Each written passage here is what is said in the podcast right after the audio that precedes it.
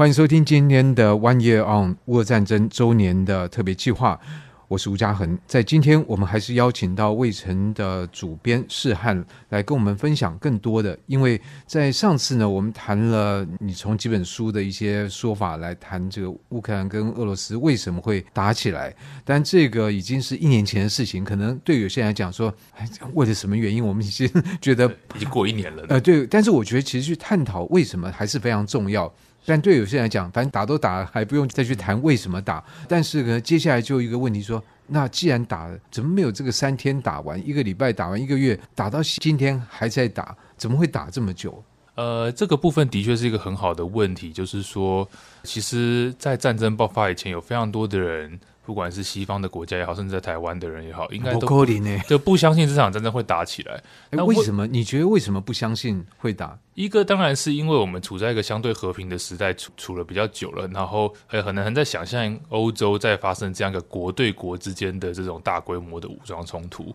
这个时代好像是属于上个世纪的事情，呃，不是处于二十一世纪。对，那另一个原因当然这是有非常务实的情报和军事推演的原因。很多人会去看俄俄罗斯在边境上的动员，在当年讲那个打不打的时候，其实俄罗斯是在俄乌边境上做军事演习的，然后他其实有调动部队，只是那个调动的规模没有。大家想象的那么大，就是真的是只是演习就对，他可能调动了十万部队，之类是这样的一个数精确数字，我这边不可能不是像我说的这样。但是就像我们在讲说，去判断中共要不要攻击台湾，很多一个前提就是你去看中共有没有调集那些单位嘛，有没有调集物资嘛，然后那些东西是不是到底是为了演习，还是那个规模已经大到超乎寻常，可能是要对台湾动手。那所以当时其实也很多人在看俄罗斯做的这个事情，很多人判断，诶。俄罗斯调动的这些资源根本不可能打下整个乌克兰呐、啊，就是因为乌克兰毕竟是个这么大的国家，所以这是一个演习。对，所以可能那只是又是在做示威或者是这个演习，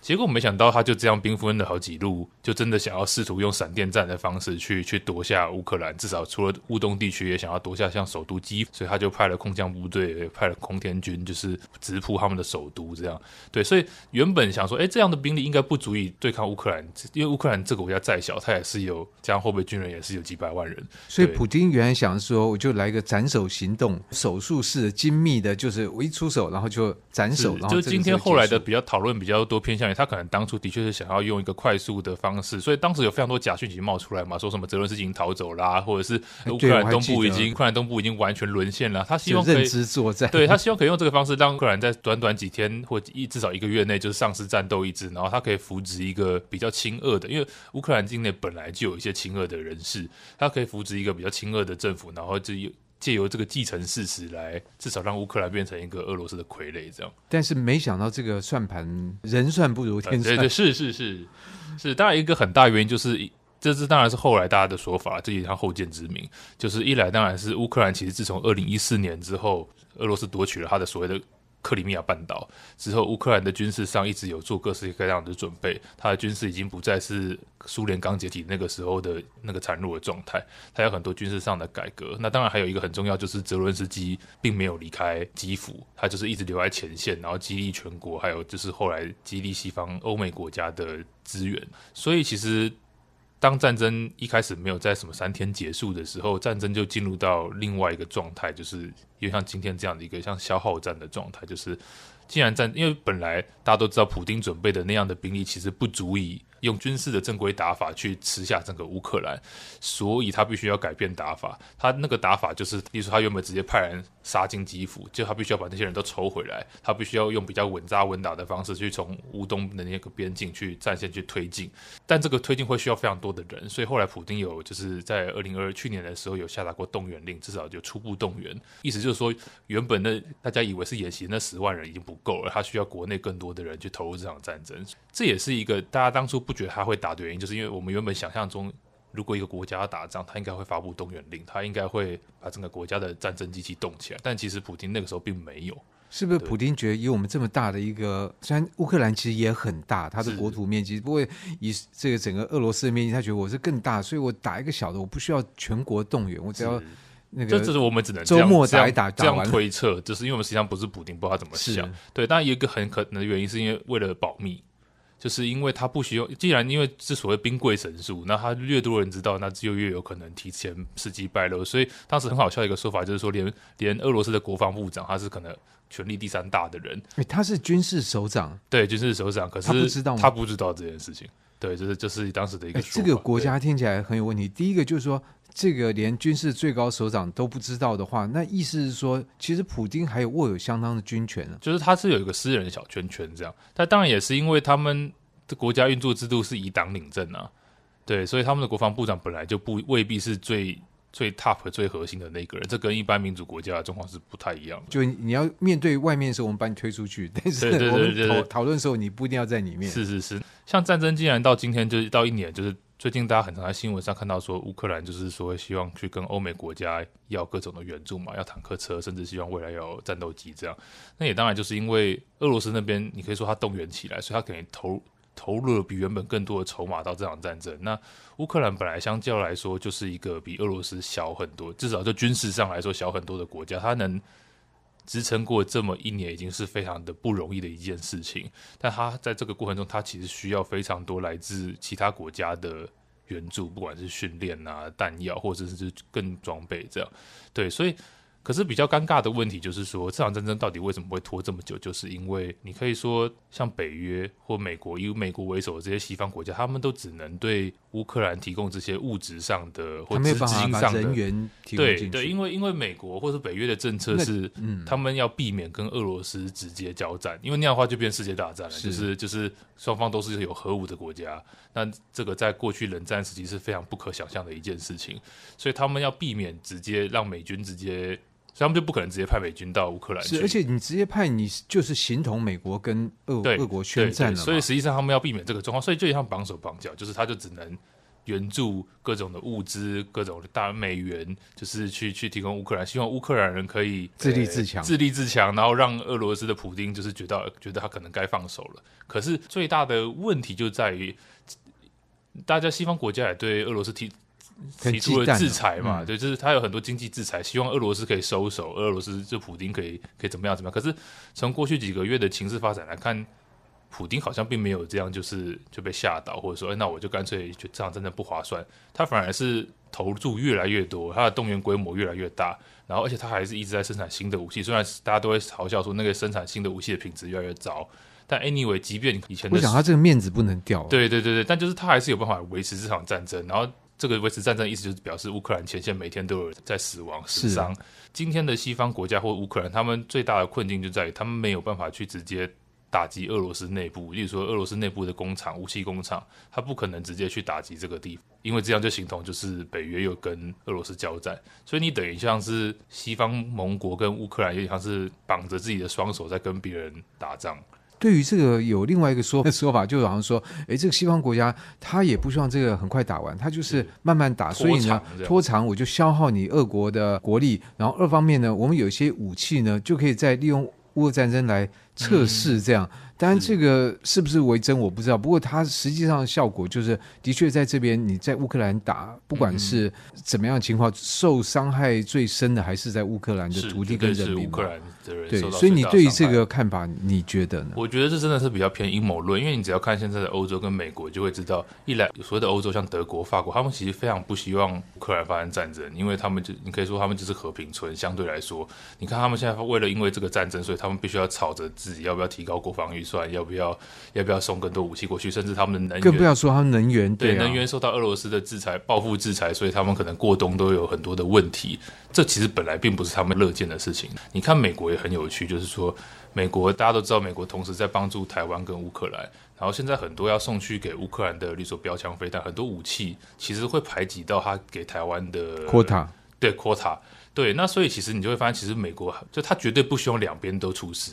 而且现在美国最近大家不都说这这几年，自从奥巴马时代到川普时代到现在拜登时代，都是说要重返亚洲吗？所以他已经慢慢把他的重心放在亚洲跟所谓他的头号的战略对手中国。所以在这个时候上，他不会希望在俄罗斯的那个地方变成一个无底洞。因为如果那边是个无底洞的话，他就永远不可能从那里抽身来好好应对中国。对，所以其实在美国的立场，在欧洲立场，他们其实都不会希望这场战争无永无止境的打下去。可是也有另外说法说，哎，可能习近平也希望说，我让你多耗久一点的，你普京你没有力气，那现在就换我习近平做老大哥啊！你这个，这就是另外一种阴谋论。那这个这跟这就不知道该怎么说。对，是，所以但你觉得这个可能性不那么大？或者说，从习近平角度，这也 make sense，就是你美国没有办法同时对我们我们两个，所以呢，我就让透过俄罗斯来去干扰你美国，吸引你的注意力，然后降低了。这倒是有有这种动机啦，但是因为。没有办法证实，对，没办法证实。对，但是我们所看到就是这个战争不断的持续下去。那当然，我想从人类历史的经验，每一场战争都有结束的时候，只是我们不知道它哪一天会来临。但是，我想，其实，在二战的例子，其实大概从一九四三年开始，盟军已经在规划。战后如何去重建秩序？所以我想这个议题，即使现在在新闻媒体上不见得会跑出来，但我相信各国都在做这样的准备。是是，乌克兰和美国都都有在，就是欧盟他们其实都有在评估所谓的乌克兰假设战争结束，先不管战争怎么结束，那战战后的重建到底需要多少钱？我记得他们估出来一个非常惊人的数字，是乌克兰的年 GDP 的好几倍，就是基本上。乌克兰很难，你不吃不喝好几年对的钱全部都拿来重建，全部都拿来重建，可能都还只能回到很基础的水准。乌克兰可见这个破坏非常，破坏非常的资深。而且乌克兰在战前本来就不是一个什么多么富裕、多么有钱的国家，然后你还要这么多的重建预算，那对乌克兰来说绝对会是一个很很大的考验。在这边我倒是可以提到，我们未成之后会出版的两本书啊，你们已经预见战争结束？不是不是不是，也不是不是预见战争结束，而是刚好我们有两本书的主题都跟。所以，俄乌战争是你们是得利者吗？你要这么说，好像 好像什么在在吃人血馒头，但就是有些是我们未曾本来就关注的主题，是对，然后刚好可以跟这个书有关。那第一个当然就是我们之前出过《血色大地》，它的作者史奈德还有另外一本书，就是叫做《民族的重建》。你看，民族的重建，重建就是它的关键字。嗯，他讲的也是东欧，也包括乌克兰。当然，这本书是十几年前写的了，所以他不会提到俄乌战争。但是这本书最大的启示就是说，我们大家都知道，东欧的国家经历各种战乱。就是被瓜分、被吞并，各式各样的灾难，这么多黑暗的事情，就是血色大地前的那些黑暗的事情，他都走过来了。这些国家到底是怎么样，或这些民族他们是怎么样在这样混乱的局势下重建，一次次的重建？例如说像波兰被瓜分了三次，这些国家则是怎么样不断的重建他们新的共同体出来，然后在这个新的世界里面找到一个比较能和平共处的方式。那民族主义还是解方吗？因为重建的一个方式，但就是说我去，这是这本书讨论的一个重点，就是说，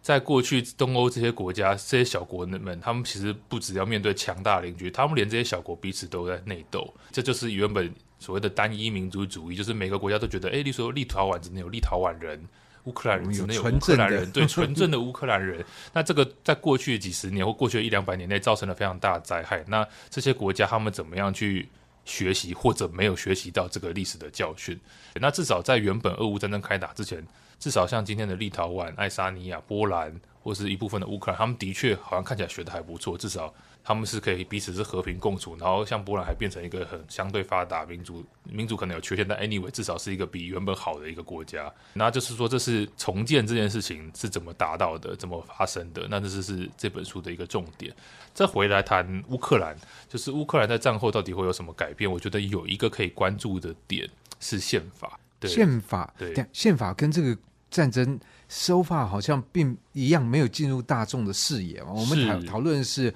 什么双方的攻防、伤亡，然后武器的援助、经济的影响等等。对，可能目前还觉得有点早。就是说，宪法毕竟是国家的根本大法，它会影响到一个国家的，比如说领土、疆域，然后政府跟人民之间的权利跟义务。那乌克兰的宪法如何影响这个战争？就在战争之前，或在战争之后，以及战争之后？是，其实如果去关注乌克兰在战前的宪法的话，会发现乌克兰在战争之前的前几年，他的宪法有经过几次比较剧烈的调整、修宪。呃，对，就简单来说，就是乌克兰，因为它也是民主政治嘛。虽然说它的民主当时被很多人抨击是有有瑕疵的，但是它至少曾经，例如说在二零一三、二零一四年的广场革命之前，它曾经选出了一个亲俄政府。然后那个亲俄政府上台以后，宪法其实有些条文有做了一些调整。那结果大家都知道，在个广场革命之后，这个亲俄政府被赶下台，然后那个总统就逃到俄罗斯去了。后来就是换亲西方的泽伦斯基上台。那亲西方的泽伦斯基上台之后呢，乌克兰的宪法也有一些调整，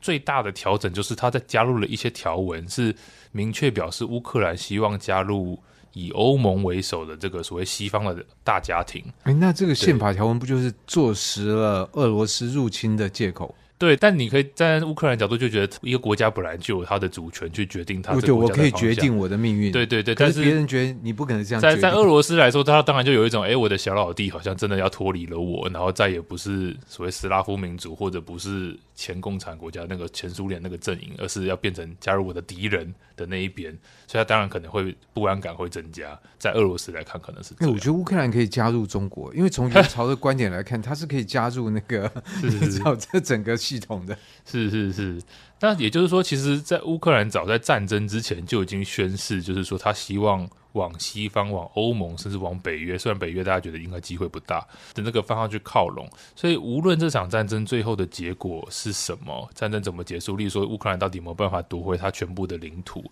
至少只要乌克兰他基辅政权还在的话。可以想象，他的未来的目标就是继续朝他原本宪法所写的那样，就是往，即便无法全部的国土，但至少剩剩余的国土部分可以往成为西方，成为欧盟的部分。不过老实讲，经过这个战争，还有多少乌克兰人想或者敢往俄罗斯靠？这就把我们杀成这样，打成这样。你还有一个很有趣的点，就是说，因为战争这场战争目前发生最激烈的地方，其实就是乌东地区。然后这个很吊诡，就是说，这个地区的人原本是最亲俄的，他们是最。亲俄罗斯的结果，他们反而在这场战争中受到最大的伤害。对，这个要是我是支持不下去了。对对，就会就会有点尴尬。会刚刚会讲说，卫城有要出两本书，一个是跟民族重建有关，那另一本其实就是跟宪法有关。那那本书的主旨，我们今年应该四月会出版。啊，那就快了。对，其实蛮快。那那本书的主旨就希望那时候战争已经结束。当然是很希望这样。但是那本书的主旨就是说，宪法本身，我们今天看到这个什么进步文明的象征，其实它的传播跟战争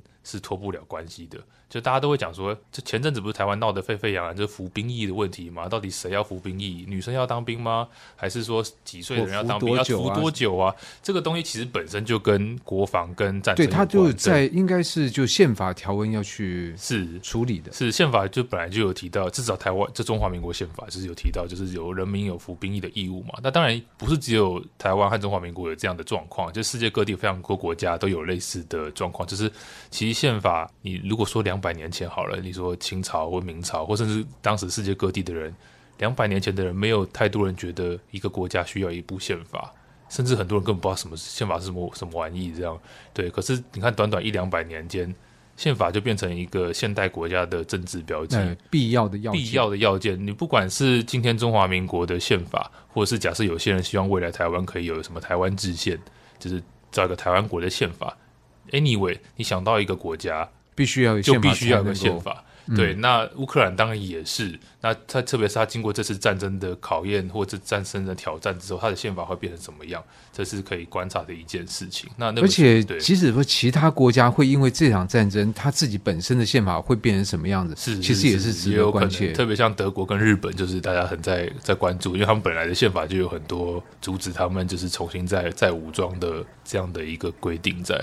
对，所以我觉得这场战争它的牵连的层面，真的远比我们想象的可能还要更广更远。嗯、那即使是讲到战争之后，嗯、我想这个重建的路以及对世界的这个影响的伤痕，恐怕那个复原也是是不知道要多久，是另外一个非常大的挑战。或许那这是我们这整个世代都会要面对的状况。是。那今天的节目 One Year On 就非常感谢卫城出版的主编士翰来跟我们介绍。好，谢谢嘉恒，也谢谢所有的听众。上单元由数位传声制作。